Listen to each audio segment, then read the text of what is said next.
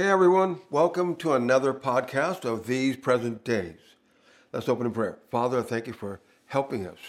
Oh, do we need help? Helping us. Read the days and the times and the seasons that we're in, helping us to be ready for them before they hit, helping us to be prepared to be used by you in ways that we haven't ever seen before, and helping us right now to hear what you have to say to us to get us ready for all that I've mentioned. In the name of Jesus, I pray. Amen. So, the title of this one is What Happens Next? Or another way of putting it, Watch What Happens Next. Or Look Out for What Happens Next.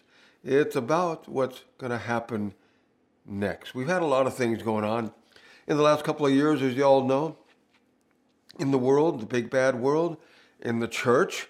Uh, the church hasn't been behaving like the church um, that she's supposed to be, the bride of Christ that he's coming for. Um, most likely because the church, by and large, hasn't been crafted and carefully put together uh, by the Holy Spirit, getting an opportunity to take the gifts and callings and anointings and inspirations that He's given to people and to put them together to where they're working side by side with other people, and the church is the living organism that we're supposed to be. We're not supposed to be just going to church and punching the clock. We are the church, the church that the world's been waiting to really see because uh, we call ourselves the church. We go to the church. We invite people to come and meet us at the church. We hope people will get saved at the church and maybe even healed at the church. Mm. But I don't see that anywhere in the Bible where Jesus said, Go and compel them to come to the temple. Because if they come to the temple, they're going to get saved, they're going to get healed. If they come to the temple, they're going to get all they need in life. Mm-mm. So, one of our favorite things about movies, and I like movies, I love going to movies, I love going to a lot of movies. I uh, got into it years ago, and I very carefully have to select the movies that I, I go and see because there's gateways that the enemy tries to hit us with in our eye gates and our ear gates and even how it makes us feel.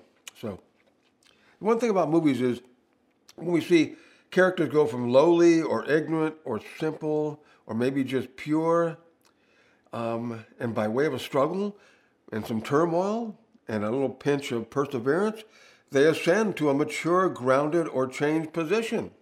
Whether they get a reward or they just survive, we're pulling for them. We believe in them. If it's a really good actor or actress, they have sold us on the part that they're playing. And that's what we pay money for because we want to be invested in them.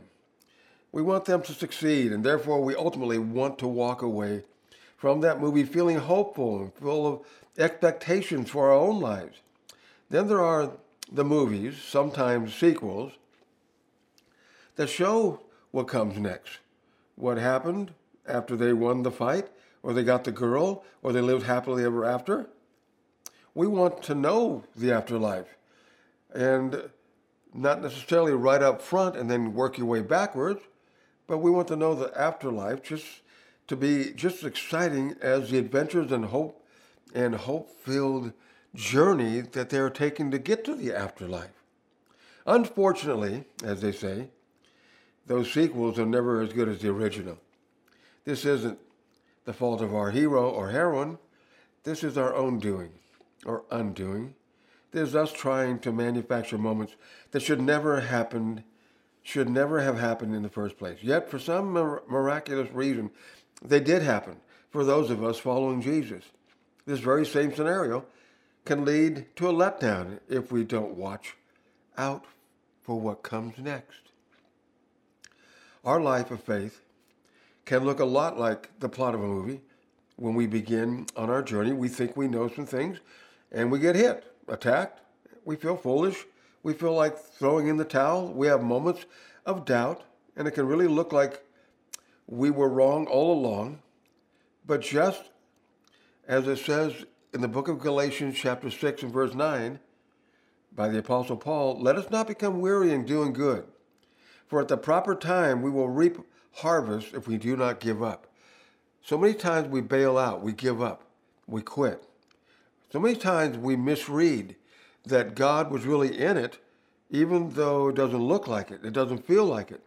Where is it written in the Bible where it's got to feel like God is there? Or it's got to look like God is there? Where is the trust in that? Because after all, the Bible says in Proverbs chapter 3, we are to trust the Lord with all of our heart, leaning not to our own understanding, in all of our ways acknowledging Him, and He's going to direct our path. And sometimes He directs it right straight into the weeds and the thorns. Mm. We unbelievably don't give up. And it feels like it's an unbelievable thing because we were so sure that we were done, that we could stick a fork in it. We're, we're so, it's over. We, we're not taking any more of this. We're going we're gonna bail out. We're going to do something else. Um, we're not giving up on God necessarily, but we took the wrong road here, Mac. But unbelievably, we don't give up. Unbelievably, we don't give up. And when you don't give up, you actually put yourself in a position to one day soon, and hopefully the sooner the better, the way we feel, one day soon, we're going to see what comes next. And we know what comes next has got to be a whole lot better than what's going on now. Maybe that'll be the next title. What's going on now? Maybe we should have started with that. Anyway, so if we don't give up, we find that we are growing in strength and knowledge and insight and wisdom. We stand our ground and then we keep standing. Through the trust and the grit, we finally get to a place where there isn't a single thing anymore that can tell us or convince us otherwise. In other words, we've been through so much, you might have post traumatic stress disorder, a little bit, uh, maybe a lot, um, trying to tell you that you're on the wrong path or it ain't worth it and things like this. But the grit of the Spirit on the inside of us just won't give up. And we got to trust that instinct. And sometimes that instinct is so buried under a whole barrage of bad experiences, and seemingly we have missed the mark or the point, or God's not here, He can't be found, I can't smell Him, I can't see Him, I can't taste Him, I can't touch Him. I can't hear him. And you know what? There's a scripture in the Bible in Ephesians chapter 6 when it says, having done all to stand, stand therefore. And then it says, putting on the armor of God, the full armor, the, he- the helmet, the breastplate, the belt of truth that holds all of the scabbards and swords, and you have sh- you have on shin guards on your legs, and and the feet are pr- prepared with the gospel of peace, which is your footing. And it says before that, having done all to stand, stand therefore. Having done all to stand, just stand. Having done all to stand, it doesn't say raise the flag, doesn't say beat your chest and claim victory. Having done all to stand, what does that mean, having done all to stand? Have you done all to stand? Have you prepared yourself to stand? Have you psyched yourself up to make the stand that you need to make? Have you toughened your mind up enough to know that you're not going to cave, that you're going to stand? If you haven't, you haven't done all to stand. But once you've done all to stand, that's where you've taken in all the encouragement from God. That's where you recognize and realize what goes into the ingredients of making advances in a dark, fallen world. This, this can be an ugly place, a lonely place. That having done all that you know how to do, that the scriptures tell you to do, that you've spoken in the name of Jesus, that you prayed to the Father in the name of Jesus, that you have spoken in the language of the Holy Spirit to build yourself up, that you've got key scriptures you're standing on and you're going to make a, a, case or a statement, a, a legal um, writ out of it that you're going to put in the face of the enemy. Um, having done all to make the stand, well, then make the stand. Don't run off with your tail, make the stand. And sometimes when you're just making the stand, it doesn't seem like you're doing enough. Sometimes when you're making the stand, it seems like you got yourself all geared up to go forward and make a charge and just throw your life to the wind on the battlefield.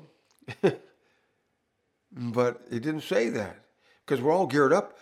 It's harder to stand still when nothing's happening than it is to start taking a sword and swiping the air, trying to hit something that you can't see, yelling and screaming at, a, at an enemy that's invisible, or even when you're praying to God and you're upset with God and you're yelling and screaming, and God can take that.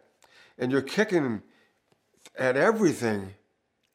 And all God says in cases like that, if you listen closely, is be still and know that I'm God. Lean into me and know that I'm right here. Because you see that all that nervous energy that we whip up trying to make the boogeyman go away, trying to come out victoriously and, and uh, whistle through the graveyard, so to speak, is a waste of energy. You see, nothing's going to get up in that graveyard to hurt you. Nothing. And especially if you buried yourself there, you got nothing to lose. if you come to the conclusion that my life is hidden in Christ, I died with him and I was raised from the dead with him, and I can only live by the faith I put into him. Mm, because I'm a dead man walking.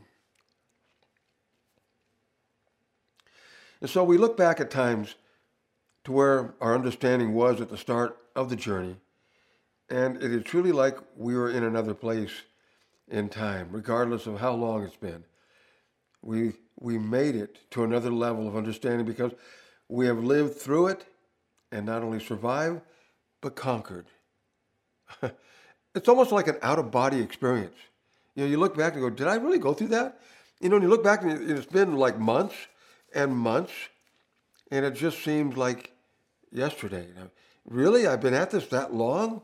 I've been fighting and standing my ground that long? But when you're in the middle of it and your eyes are on the wrong thing, it seems like it's been going on a hundred years when it's only been a week. You see, Romans 8.37 says this, but in all these things we are overwhelmingly conquering through him who loved us. After we really made that progress that I just spoke of, and we are more confident than ever, but we haven't quite had that which we have been holding steady for. In other words, we haven't even got a taste or a smell of it yet. The question begins to burn within us what happens next? Doesn't that sound like the title of this? I think so. John chapter 3 and verse 30.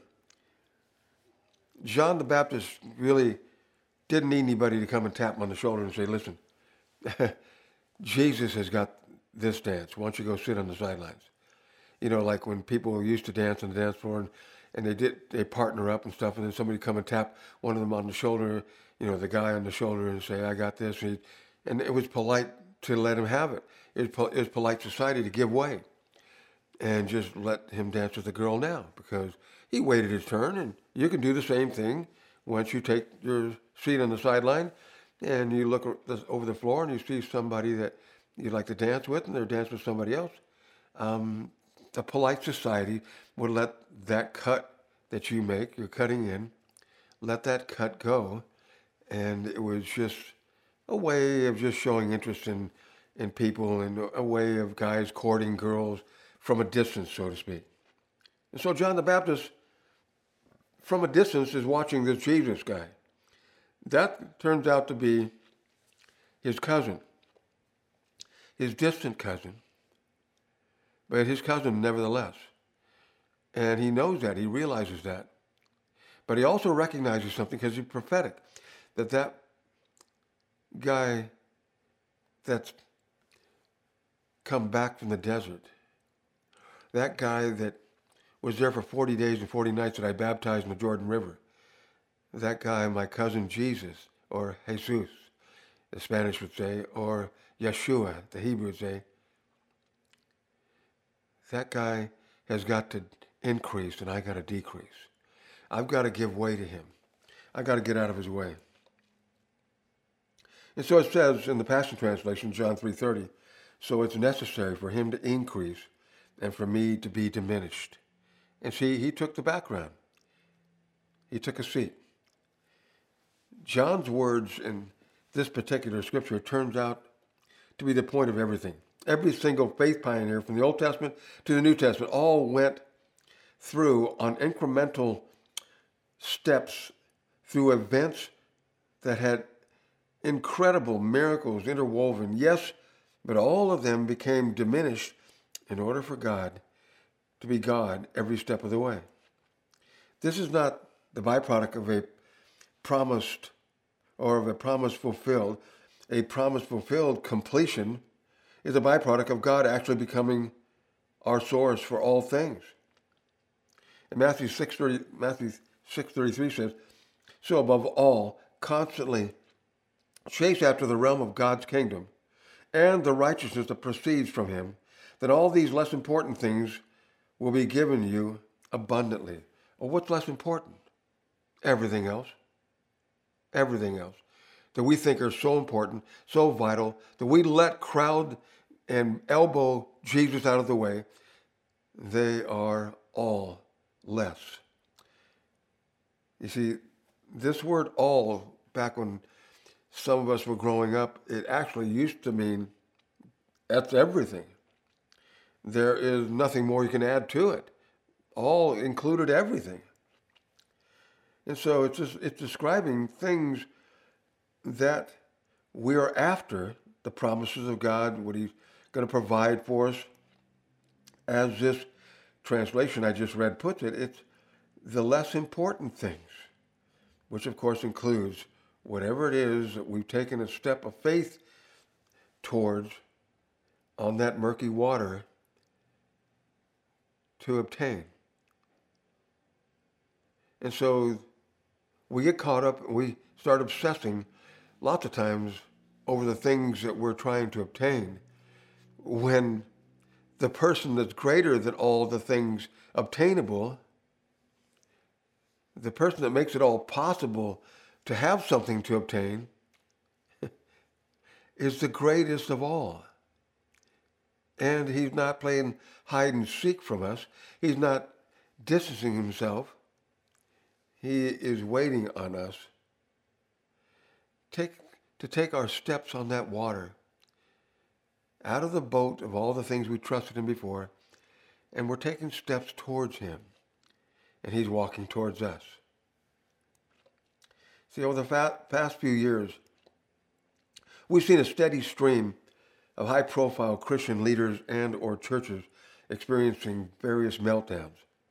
I don't need to list every single fracture that has happened because the specifics aren't the point. The point of each news break, no matter the circumstances surrounding, is that John's simple proclamation has been landing on deaf ears. See, in faith and in life, the only way that we'll be able to see the completion of that which God is accomplishing is for us to fade away so that the Jesus in us becomes the only thing visible. I mean, this is the goal. This is the real and only target we should aim for. Diminishment on our part and maximization on his part. And there's an art form to getting out of Jesus' way. But the church as a corporation, as an organization, and that's the way I'm putting it right now, because the church was called by God, because the word church is the word ecclesia. Ecclesia means called out from. Called out from what? From darkness into light, from death into life. We are the called out ones. The building isn't the church. The denomination isn't the church. The branding isn't the church. The church is the people that God saved, that the apostles, prophets, evangelists, pastors, and teachers are supposed to be training and equipping and preparing for the increase of the body of Christ, for all of them being equipped for the work of the ministry. What's the ministry? The ministry is representing God. The ministry is getting out of God's way. The ministry is letting people see Jesus and being drawn to him. it was said of Jesus himself to his disciples, If I be lifted up, I'll draw all men unto me. Well, what are we doing lifting up all these other things? Didn't we get that the first time we heard that? I mean, that's simple.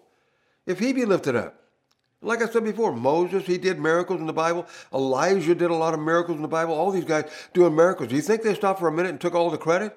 Nope. Otherwise, they would have only done one miracle. They'd have been done. Because God doesn't share his glory with anybody. When we start to take center stage, God will gradually leave the building. In fact, I'm going to make a little bit of a prophetic thing this last couple of years showed us that we really should get to the basics of being the church and not just going to church. Because what does what, what good does it do us to go to church if we're not the church in action? And besides all that, you know, the Bible's talking about Jesus coming back for a bride without spot or uh, without wrinkle. We know that that's not possible down here where we're living in flesh and blood, but that'll happen in the rapture of the church. And so he's coming back for this wonderful, spotless church. And he's leaving all the buildings that we put millions and millions of dollars into, that we pay millions of tax dollars a year. Oh, because we become a corporation, and some of us have lost our 501c3s, and we're not a nonprofit anymore because the government caught on that we were making a big profit. You know what's really funny? About all of that? You know what one of the biggest nonprofits in the entire world is? That have a 501c3. That's what the IRS calls a nonprofit status, to where you can give tax deductions to anybody that buys um, or anybody that gives you some money for services provided, weddings, funerals, um, services provided in a meeting to where you're being preached to. You know what the largest one in the whole entire world is? The NFL the National Football League. Now, wait, I, am not, I'm not making this stuff up. You can go look it up on Google. You can do anything you want. How did they get that? I have no idea. It's supposed to be for religious services. This is a, a country founded on the freedom of religion. And so religion is a protected thing in this country. It was in the beginning, with the Constitution being set up the way that it was, giving tax breaks, giving you know nonprofit status to them you know, because they're a charitable organization. They used to be. They used to pour money into to society and people on the down and outs and help them back up and in. And so it, I was so appalled. I felt like tearing up the 501c3 that we have for our own ministry. I, I, it's like, are you kidding me? I'm in the same status as the NFL? Oh my gosh. And they, they're smart. They played the system. The system let them. That shows you how much more religious like the corporate America has become and how less spiritual the body of Christ has become.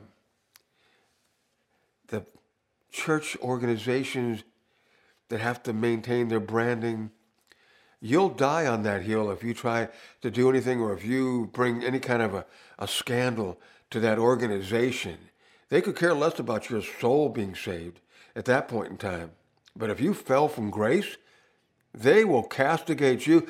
They will distance themselves. They will put yards between you and them.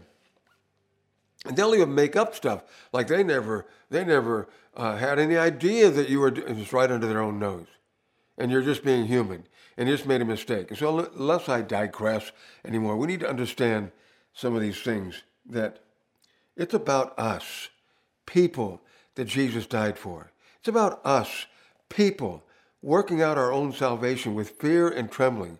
That's a subject I need to get to soon because there seems to be no fear of God in the church or in the world. No fear of God because people are doing things that when I look at it, I go, there's no fear of God there. They're not afraid of God. They, they don't have a healthy dread of displeasing Him. They're not concerned about what God thinks about that because they're going ahead and signing off on all kinds of provo- provisions in some of our legislature providing for perversions to take place and things like this. Oh, yeah. And I'm not going to say any more about that. You all know what I'm talking about. And the thing is, is that where's the fear of God in that? Hmm. Where's the fear of God? The old, old, talk about old school or original gangster. God in the Old Testament, original gangster. I mean, he didn't tolerate stuff. Um, he purged a lot of things.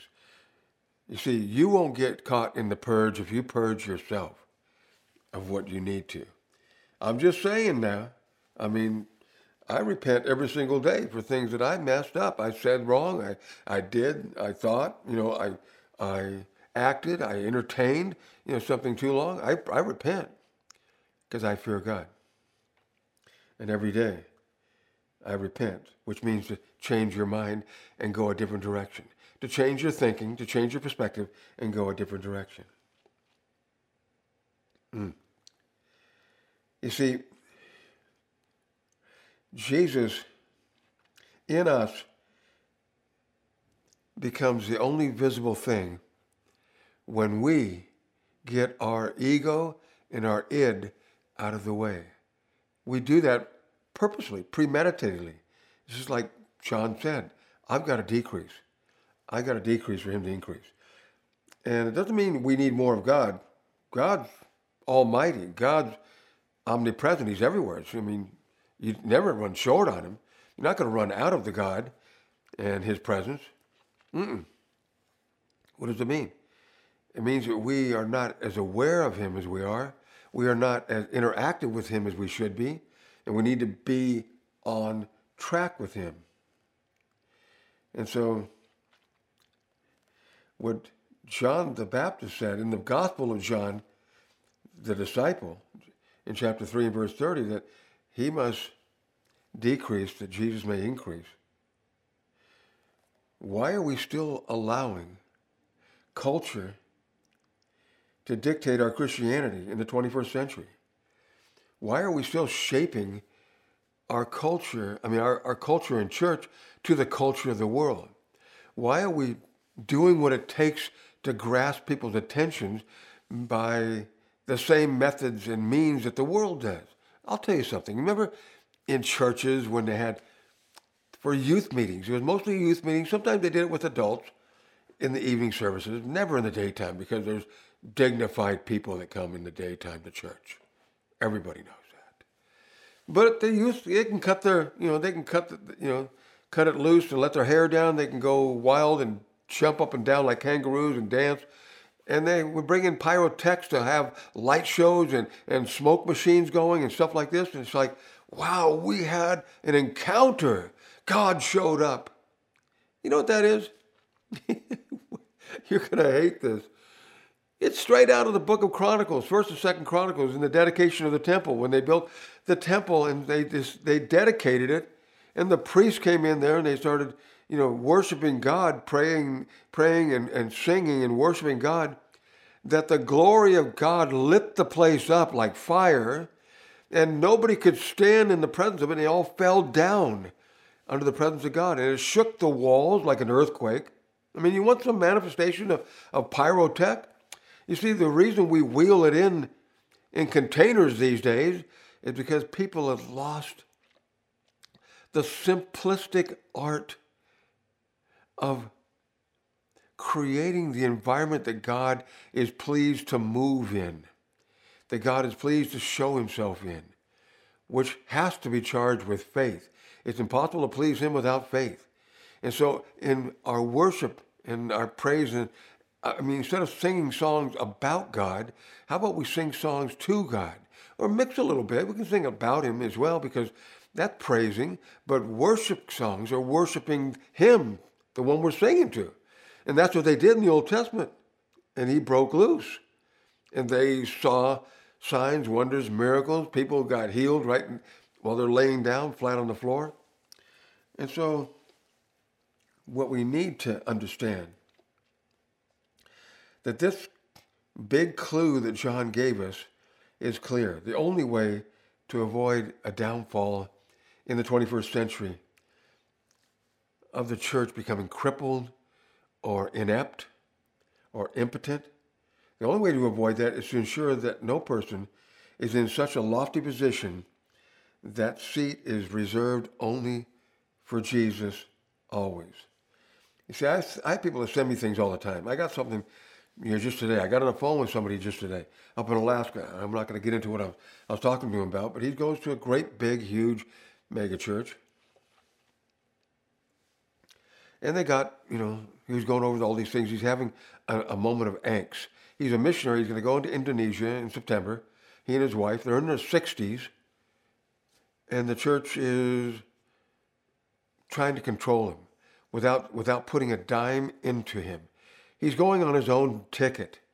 And yet he's being warned not to ask people to, to, to pray about uh, supporting them when they go to Indonesia because um, he's going there and you can't go there with a work visa. They're not going to hire you. You're not going to go work there and support yourself there. Um, and the church proclaims that it has people everywhere that are bringing the gospel to all the four corners of the earth. And yet, when it comes right down to it, they don't even have a missions department. They have no missionaries out in the field.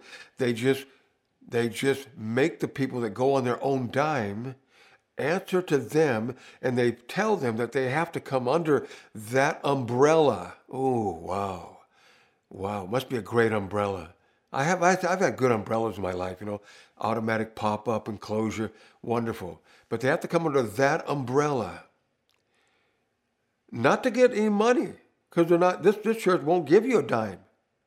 And I said, break ties with them. That's all I said. That's all I told them. Just forget it. Break ties with them. They're, they're not acting like the church. That, that's not the way the church is. The church is a body, a living organism. That's like saying to your right hand, I'm going to put a tourniquet on you and, and squeeze you down so much that you fall off because I'm going to cut, cut the circulation off of you.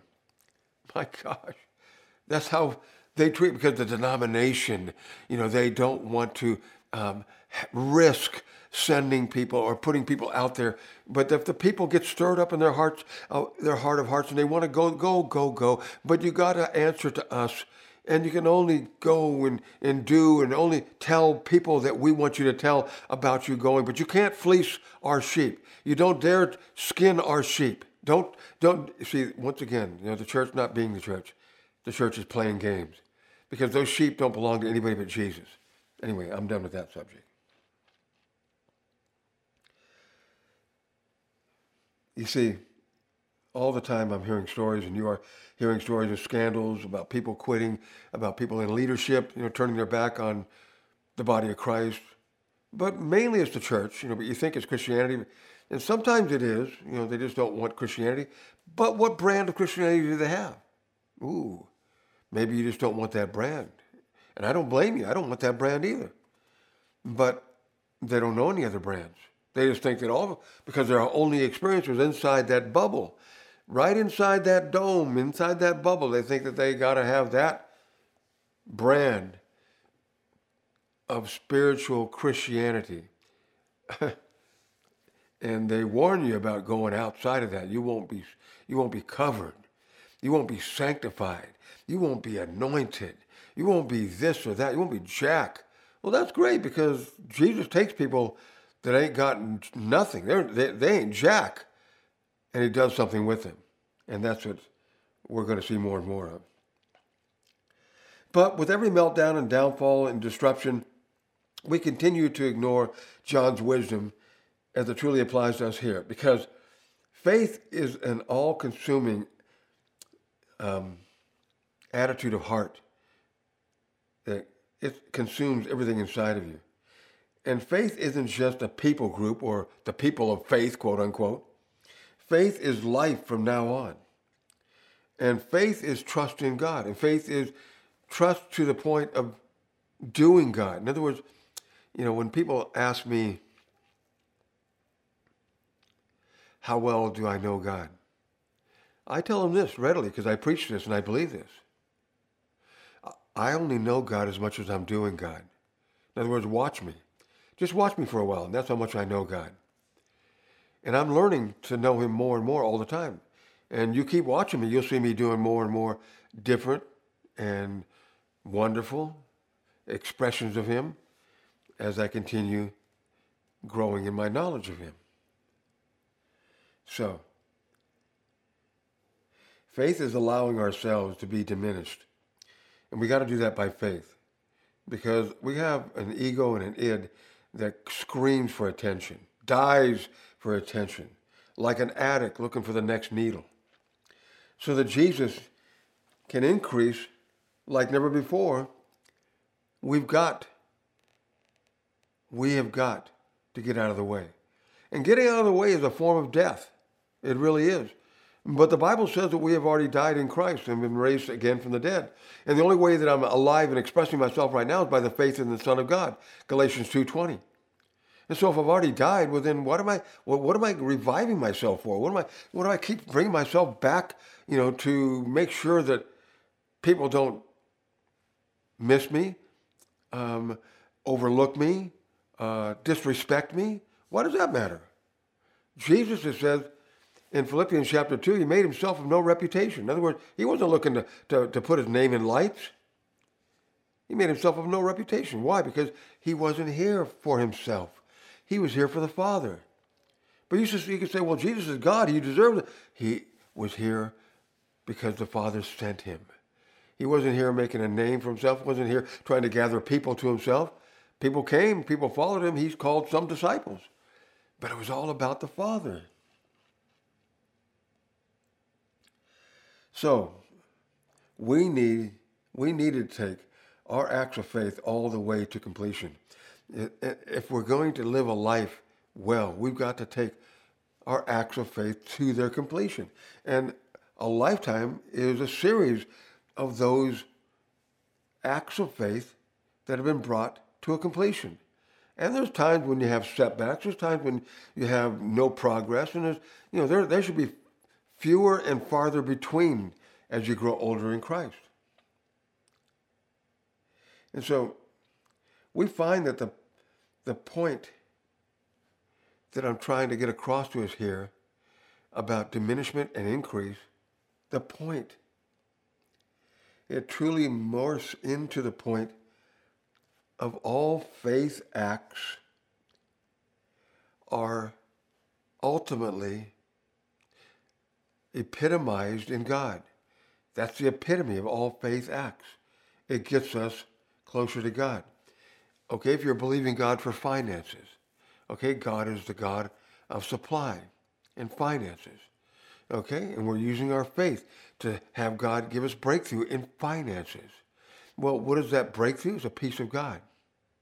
It's a manifestation of God's presence because He is the, the, the, the supplier, or He is the provider, or He is the caretaker of our lives.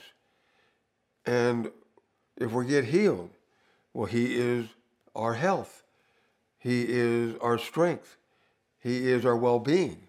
And so when you get the manifestation of the healing you've been standing in faith for, that manifestation is God. God manifested himself in your body, and that sickness went bye bye. That pain stopped because of the manifestation of God. That lack stopped because of the manifestation of God. That poverty stopped because of the manifestation of God. That door opened because of the favor of God.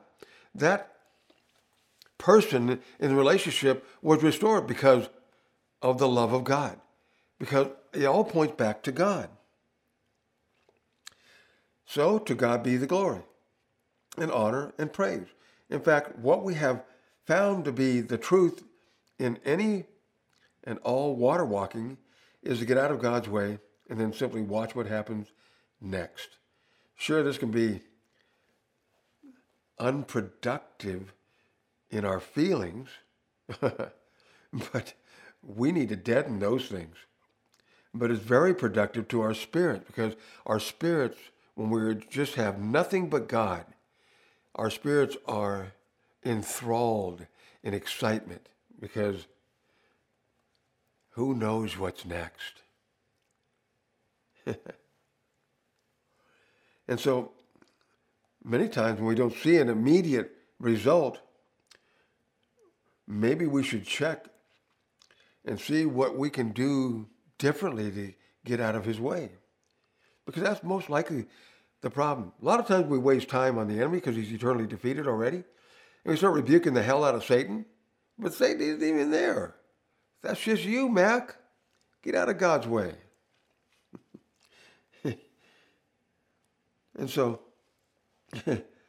we find out that Moses, Abraham first, Moses, Joseph, David, Jesus, John, and the Apostle Paul all found out along their journeys our part is small and simple. Just obey God, put actions to that obedience, do not doubt, and get out of the way. Did you hear that? Just that simple. Just obey God, put action to that obedience. Don't doubt. In other words, if doubt comes, don't question it, don't doubt, and get out of the way.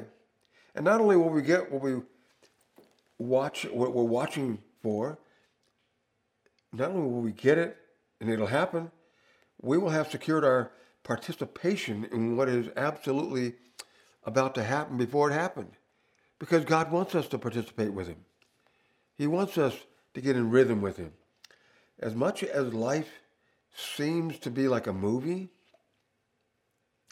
in that way of struggling and coming from like way back, you know, behind, coming from impoverished situations or unfavorable circumstances or debilitating, um, life threatening diseases, all the way to where you're vibrant and healthy again.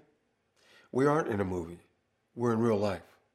And because we aren't actors in some, in some Oscar worthy performance piece, the newsflash here is that we don't need a handsome main character like me. Kidding. um, or preferably good looking and muscular to lead the megachurch. And we don't need a beautiful damsel on social media getting as many followers as she can. And we don't need the latest pyrotechs and laser displays, and we don't need attractive faces on the posters to promote the story we are, are telling, and we don't need a sprinkling of diversity in there to appease the Black Lives Matter and every, every other movement, and, you know, things that come along. And I'm not diminishing the movement. It's important that we treat everybody the same. All were created equal. And so, but to make that the point, we're missing the point. So, the exposing of pastors, megachurches, and people we have allowed to believe that they walk on water and they are the chosen few to bridge the gap between fame and God, that's nothing new. We've grieved many prominent gospel people over the decades who ran the same game. And even though it saddens all of us to see it happen, it will happen again and again and again as long as the people who are proclaiming Jesus make that fatal decision to keep themselves front and center in the position that belongs to Jesus alone, we will see this same thing grow more and more. But listen, here's the thing what happens next doesn't, in the life of faith, doesn't have to be world dominating, virally viewed, or larger than our capacity to contain and maintain.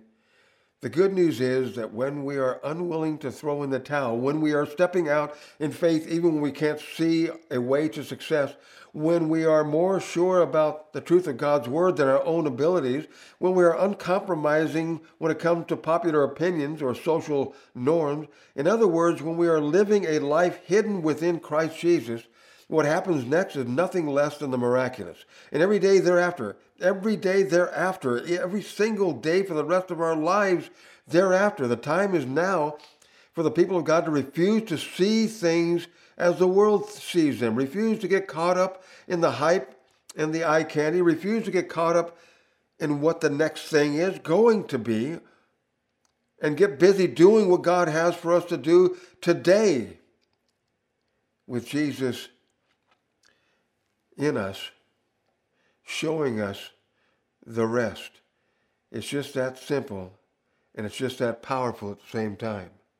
So that's what's that's what's coming next. Thank you for tuning in. Love y'all and be blessed.